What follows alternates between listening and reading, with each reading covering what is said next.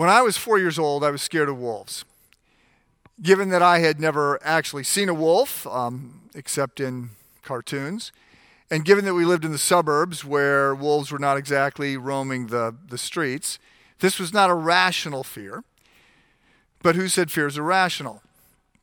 I was scared of wolves, and so uh, it would often give me nightmares. Or as I'm trying to fall asleep, I would be convinced that on the, you know, I could see images uh, on the curtains of wolves that were outside the, the the window, and I was traumatized by this. Now my my sisters, I shared a bedroom with my sisters when I was young, and uh, they, they, had a small bed, and, a, and, one of them was in a crib, and they were over by the window. I was, I was, uh, you know, I, I, realized that the wolf got in, probably would go after one of them first. I had very mixed emotions about this, but I thought it probably, not proud of this, but I thought it would probably give me another couple seconds to get out of the room. I'm scared of wolves, and um, I would cry out my mom would sometimes come in to comfort me, and she would, she would assure me that there were no wolves that were going to get me at night. And that would usually work, and I would go to sleep, except I did have to decide who I was going to believe. I had to make decisions about how I was going to respond, how I was going to think about what was going on, who I was going to trust. And as it turns out, that is a decision that we have to make over and over and over again. And as we think about resetting, it is a decision that comes up uh, in our lives. So, um, we are in the third message of this series called Reset. And the, the topic is all about Joshua and the, this idea that the Jews are resetting. They're being given a second chance to go into the promised land. So, in the first sermon, uh, I noted that the big theme of the book of Joshua is that trusting God and obeying God is the way forward. And I talked about second chances. It was sort of an overview, and I talked about second chances, noting that that uh, Moses had been in charge, but the book opens with Moses' death. The Jews have been 40 years in the wilderness, they're in the desert. They've now come back to the same spot, the east bank of the Jordan River, where they had not crossed over. And now the question is are they going to enter the promised land? Are they going to trust God? Are they going to face their fears? Are they going to do the right thing? So that was the first message. Last week, we were in um, Joshua chapter 3, and we were watching as they actually came to the banks of the Jordan River. It's a big, epic scene, very fun scene. And uh, Joshua is now in charge. And Joshua's a good guy, by the way. His name means Yahweh is salvation. And the book of Joshua will end with, with this great quote that you probably have heard or seen on posters. You, you decide what you're going to do. As for me and my house, we are going to serve the Lord. Joshua's a good guy. And although there seems to be a little bit of hesitation on the banks of the Jordan River, he eventually gives the order, and the priests carrying the Ark of the Covenant step into this raging, mile long flooded river. They step into the river. They can't swim, but they step into the river. They trust God. The water backs up, the people cross over. So um, that was last week, and, and I spoke last week a bit about the fact that although the Christian life is, to my way of understanding at the moment, more of a slow pull, more, more of a long obedience in the same direction, more of a, of a consistent determination to, to do the right thing, to engage in the spiritual habits and practices, and, and that growth comes that way. There are these inflection points. There are these moments. There are these decisions uh, that we have to decide if we're going to step up or not, whether we're going to step forward or not. And they matter a great deal. And so we talked about this, and I uh, suggested that, you, you know, there's, I don't know what your Jordan River is, but I said, you know, as we regroup, take a step. We had rocks because there had been rocks, altars had been built. Uh, so we had rocks that we offered to everybody, and then I also said, uh, that there are two two ways you might take a step that are not about rocks. One is you could decide to be baptized, sign up for that, or secondly, you could decide to get into a small group. And by the way, we have uh, virtual small groups if that is helpful to you. So today we now come to Joshua chapter 5. And uh, the people have now crossed the Jordan River and they are camped on the other side. Now they're on the west bank of the Jordan River, and in front of them is the city of Jericho. And uh, a few things have happened since uh, since Joshua chapter three. One is uh, all the men have been circumcised. Uh, this is sort of reaffirming the covenant that God had made with Abraham that included uh, the promised land. So the, the people have stepped up and sort of reaffirmed their commitment uh, to be trusting God, trusting the God of Abraham, Isaac, and Jacob. Secondly, they've all, they've all participated in the Passover celebration. And uh, this, um, this had not happened during, we don't think, during those 40 years in the desert.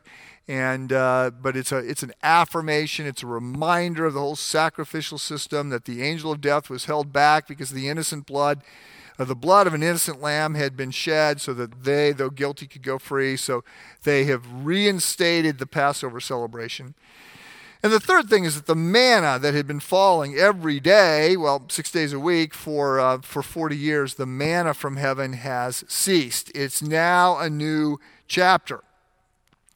They now have a new challenge Jericho and I have been to the uh, to the ruins of Jericho. It's they're not very excavated, um, and and what's there um, sort of made a splash in archaeological news decades ago because uh, as they started to excavate this site, this tell, they uh, they determined that the walls had had fallen outward and this is why they thought it's in the right location for Jericho. This is why they thought that this was Jericho. Because, of course, back in those days, you know, people would all, you'd build a wall and your homes were inside the wall. And every night you would close the gate to protect yourself from the bad guys. And then you would go out, obviously, for farming or fishing or other things were outside the, the wall. So when a, when, a, when a city collapses, usually it's because the bad guys are going to push the walls in, right? And then they're going to charge. But the walls of Jericho famously fall out. And so uh, this is understood to be the city of Jericho. It's about not quite 10 acres spot. And I have been there, um, but um, I'm getting ahead of myself. In our text today, Joshua does not um, know that the walls are going to fall out. He doesn't know how God is going to engineer this. He doesn't know any of this. He's out walking around at night. And it's pretty clear that the reason he is walking around at night is because he can't sleep. And it doesn't take a lot to imagine that the reason he can't sleep is because he has no plan for taking Jericho. Um, he's nervous about this. Now, 40 years earlier, Joshua had been one of the 12 spies that had gone into the land. He and Caleb had said, Yes, the people are like giants. Uh, and it's uh, the people are scary, but God will give us this land. So he's seen the people. They're, you know, Shaquille O'Neal size. And so he remembers this from 40 years ago. So you've got huge people. You've got a defensive posture. They've got the advantage. The Jews have uh, no supply lines that are going to keep them uh, fed and, and uh, cared for during their if they lay siege and try and starve uh, the, the people in Jericho out. So he needs a plan. He's got a, he's, he's got a battle. He's got a, people that have no battle experience. They have no offensive weapons. They've got nothing going for them right now. And so he's a little bit um, fearful. And we can tell that he's fearful because if you read through the book of Joshua, God keeps saying to him, Joshua, be strong and courageous. Uh, have courage. And that's a pretty good clue that Joshua needs to be encouraged and that Joshua is fearful. So the text keeps going over and over. And just as a little bit of an aside in the margins, these are these are crazy times and challenging times to try and lead any kind of company or school or anything at all, church. And uh, clearly, one of the suggestions from this passage would be that one of the ways leaders can lead well, one of the gifts leaders can give to people, is a non anxious presence. Uh, it's, not, it's not good to see the uh, commander of the army uh, if the commander of the army is scared. And so uh, Joshua is a little scared. He's in charge. They've crossed the Jordan, but that was yesterday's gig. Now he's got a new challenge. They've got to do this. Uh, everybody's paying attention. What's going to happen? You can see that he's quite exercised. So he can't sleep. He's walking around. And as he is walking around trying to work out a plan, um, he runs into somebody. And this is what we read in Joshua chapter 5, beginning with verse 13. When Joshua was by Jericho, he lifted up his eyes and looked, and behold, a man was standing before him with his drawn sword in his hand. And Joshua went to him and said, Are you for us or for our enemies? And the man said, No. I am the commander of the army of the Lord. Now I have come. And Joshua fell on his face to the earth and worshipped and said to him, What does my Lord say to his servant? And the commander of the Lord's army said to Joshua, Take off your sandals from your feet, for the place where you are standing is holy. And Joshua did so. So please understand the person that Joshua meets is Jesus. In um, the morning devotions that I have been doing since COVID hit, uh, uh, we've been recently going through the book of Hebrews. And the book of Hebrews is a book written in the 60s to a Jewish audience that is facing some sort of crisis. And the theme of the book is that Jesus is amazing. Jesus is bigger than, better than anyone, anything. Jesus is better than Moses, than Abraham, than the law, than the prophets, than the angels. Jesus is better than anyone and anything. Well, one of the So, one of the points here is that part of the reason that Jesus is better than anyone, bigger than anyone, is that Jesus is God and he is eternal. Christ's life did not begin with Mary and Joseph. In the beginning, was the Word, Logos, Christ. In the beginning was Christ, the second member of the Godhead. He was in the beginning with the Father. Uh, so in the beginning was the Word, the Word was with God, and the Word was God. He was in the beginning with, with the Father. All things were created through him. Nothing that was created was not created through him. He is the creator. He was there at the very beginning. He is God.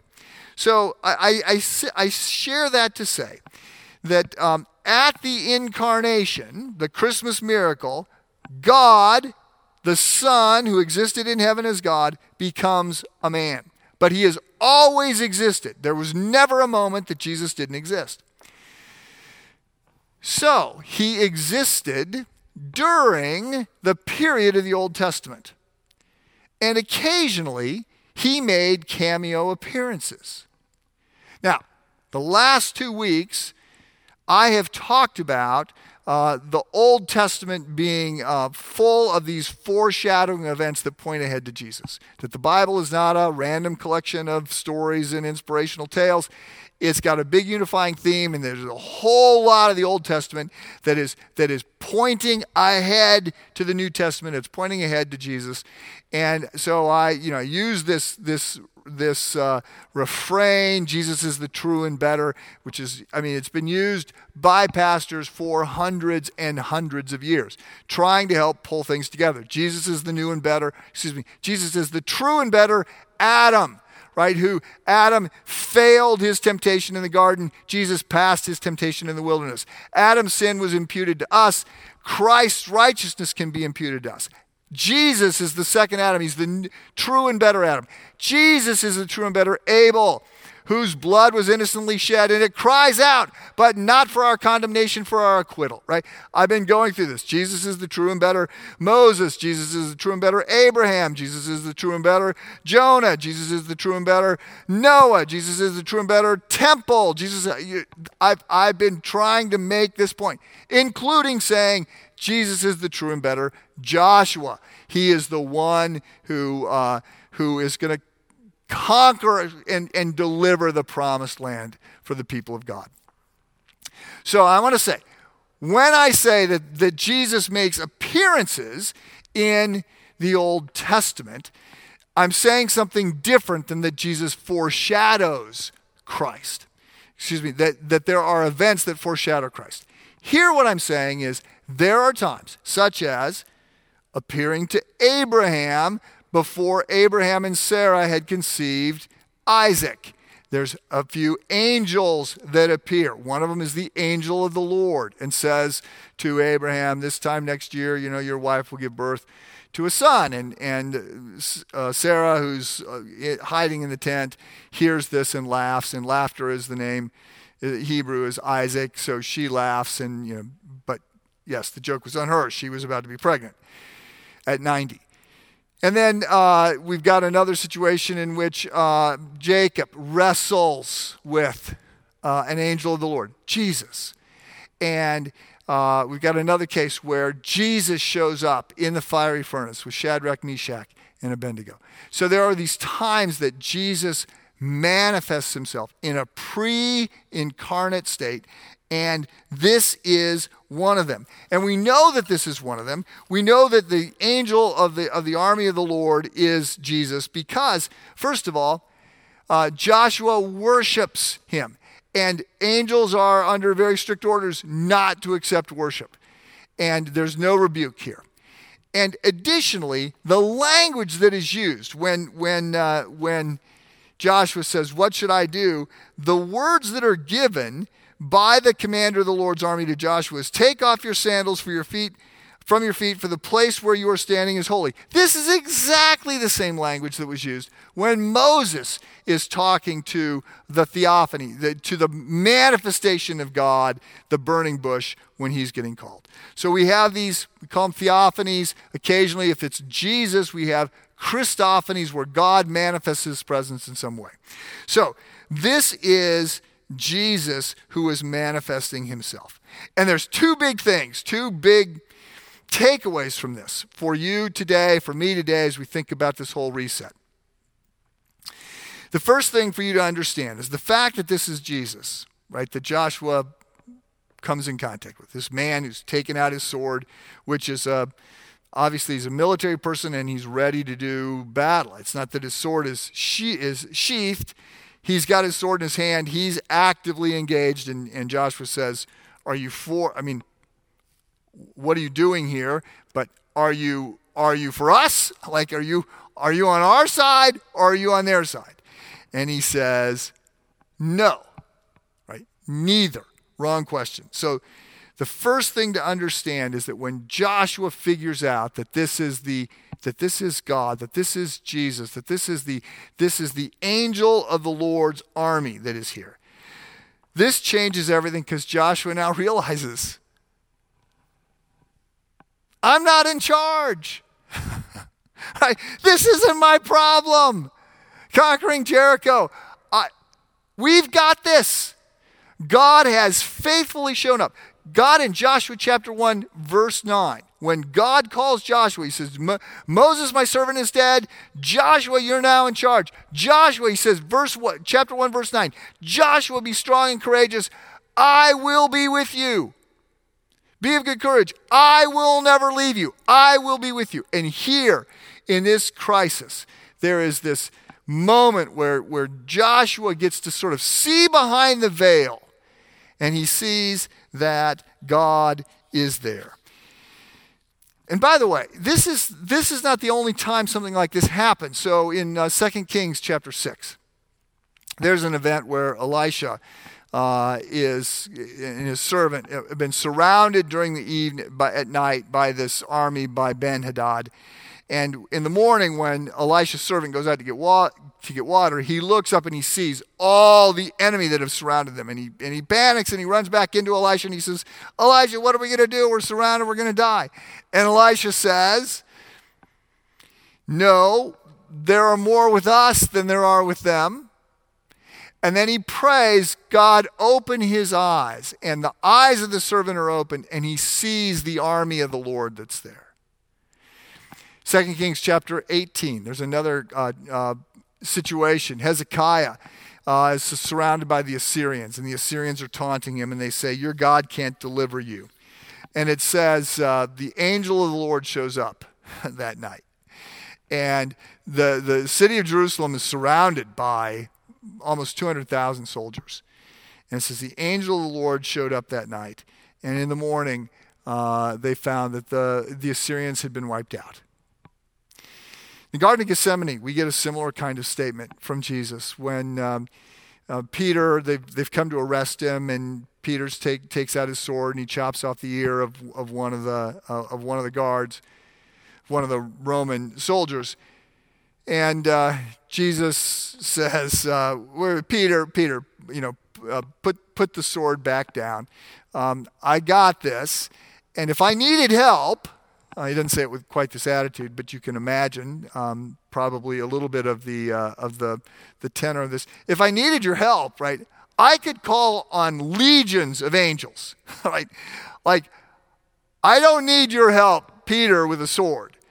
I've got this. There is an army of the Lord, and and and here we see that Joshua has insight into the kind of supernatural support that he enjoys. The second point is the same as the first. So, point one is that the arrival of the angel of the Lord changes everything. And point two is the arrival of the angel of the Lord changes everything. Now, same point, but from a very different angle. On the one hand, I'm saying Joshua gets to relax. I'm not in charge. I'm not in charge. I don't have to come up with a plan for taking Jericho. At the same time, everything changes when he realizes who he is talking to. And the, this, the angel of the, of the army of the host, the angel, the, the commander of the army of the Lord, when he is asked by Joshua, um, are you for us or for our enemies? And he says, No, neither. And, and then Joshua understands, oh my goodness, this is God that has shown up. He now understands you don't recruit, I don't recruit, you don't recruit God to be on your side. That's not the way this plays. That's not what the commander says. The, the commander, in essence, says the question is, are you going to be on my side. And that is a very good point for us to ponder. And let me suggest that as you reset, there's a big question for you to ask, and that is Am I ready this lap to sign up for God's agenda? At the risk of um, at the risk of upsetting cat lovers, something I seem to do once every other year or so, let me say that you want to act like a dog. So, dog lovers know that if you care for a dog, you feed the dog, you walk the dog, you pet the dog, uh, the dog looks at you and says, Wow, you're great. You must be God, and gives you loyalty. And those that have cat I don't think you're a cat owner. I think, you know, I don't think that's the way it's understood to work. But those who live with cats know that if you care for cats and pet cats and feed cats and let cats in and out as they want to go in and out, that um, they think, this is wonderful. I must be a god. And uh, that's sort of the demeanor that you get with a lot of cats. I want to say, um, don't make that mistake, right? Understand who is God and understand whose agenda matters. Now, God is for you. God is for you. God loves you. God created you in his image. God is for you. I've been reading The Prodigal Son um, this week in one of my devotional readings, Luke 15. And it's such a, an amazing passage, poorly understood uh, by many, but the shocking thing in that first century, and there's a, a, a scholar who came out about 15 years ago, he'd, an American, he'd spent his entire life, he's a New Testament scholar, he'd spent his entire uh, life in the Middle East and um, working as a missionary, and he came back with all these insights about uh, Middle Eastern culture. And the shocking, shocking thing in the parable of the uh, of the prodigal son is that it's really all about the older son, but it's also the, the most shocking thing to happen in that parable is the father's response to the wayward son returning because um, the son has dissed the father. The son has basically said to the father, drop dead. The son has said, I don't care about you, I only care about myself. I don't care about the family, I only care about myself. He takes the money, he goes, you know, ends up in the pigsty, uh, comes back. The father is waiting, the father is watching. The father loves the son and is looking forward, hoping that the son will return. And when he sees the son far off, he runs to the son. The, the, the, the, the, the father figure there is God. This is the this is the image that God is giving of his care for you and me. Prodigals, right? We've gone our own way. We've been selfish. God runs in order to embrace you. God is for you. I believe that. But the question is not, is God for you? The question is, are you for God? My experience is that this mind shift from I am praying to God that God would bless my plans to I am asking the Lord would allow me to be part of his plans. This is a big shift. I did not, as I've shared, um, my faith conversion was long and arduous, and and I, I didn't ever have a moment where I finally figured I'd stepped over the line. I believe that that's how it happens, but it, it went unmarked in my life. But I had a pretty dramatic uh, shift in my thinking years later, embarrassingly, a lot later, when I came to realize this really isn't about me. Like, this really, really isn't about me. This is about Him. And uh, I need to stop trying to recruit God onto my team, and I need to ask if I can be on his team, and I need to yield to his plans. Many Christians think they're signing up for a certain kind of deal. God, you bless me. Give me wealth and power and happiness and joy and good kids and, and easy, easy life. And, uh, and I'll give you credit. That's not really the, the way the deal works. I, I perhaps God cuts that deal with some, but it wasn't the deal he gave to Job, wasn't the deal he gave to Jesus, wasn't the deal he gave to Paul, wasn't the deal he gave to Peter, wasn't the deal. I mean, I could just go down the list. In my Saturday morning church history 100 inflection points, I, I we're only on uh, four, uh, but we've already had uh, this this Saturday. We had Justin, the early, earliest apologist, the earliest person to try and defend the Christian faith. His, his, he's known as Justin Martyr. Martyr's not his last name, but he was martyred. And uh, I recorded already next week's. It's uh, Polycarp, an early uh, church bishop, who also does some amazing things, ironic, wonderful guy, but is also martyred. And I realized um, I'm, I'm going to have to change my uh, theme, or you're going to go, wow, I don't want to just keep reading about these incredibly important people who, who die for their faith. But it happens. It has happened over time.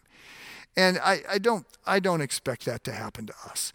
But I want you to understand there's great freedom that comes when we say, I actually am not about my plans. I want to be about his plans.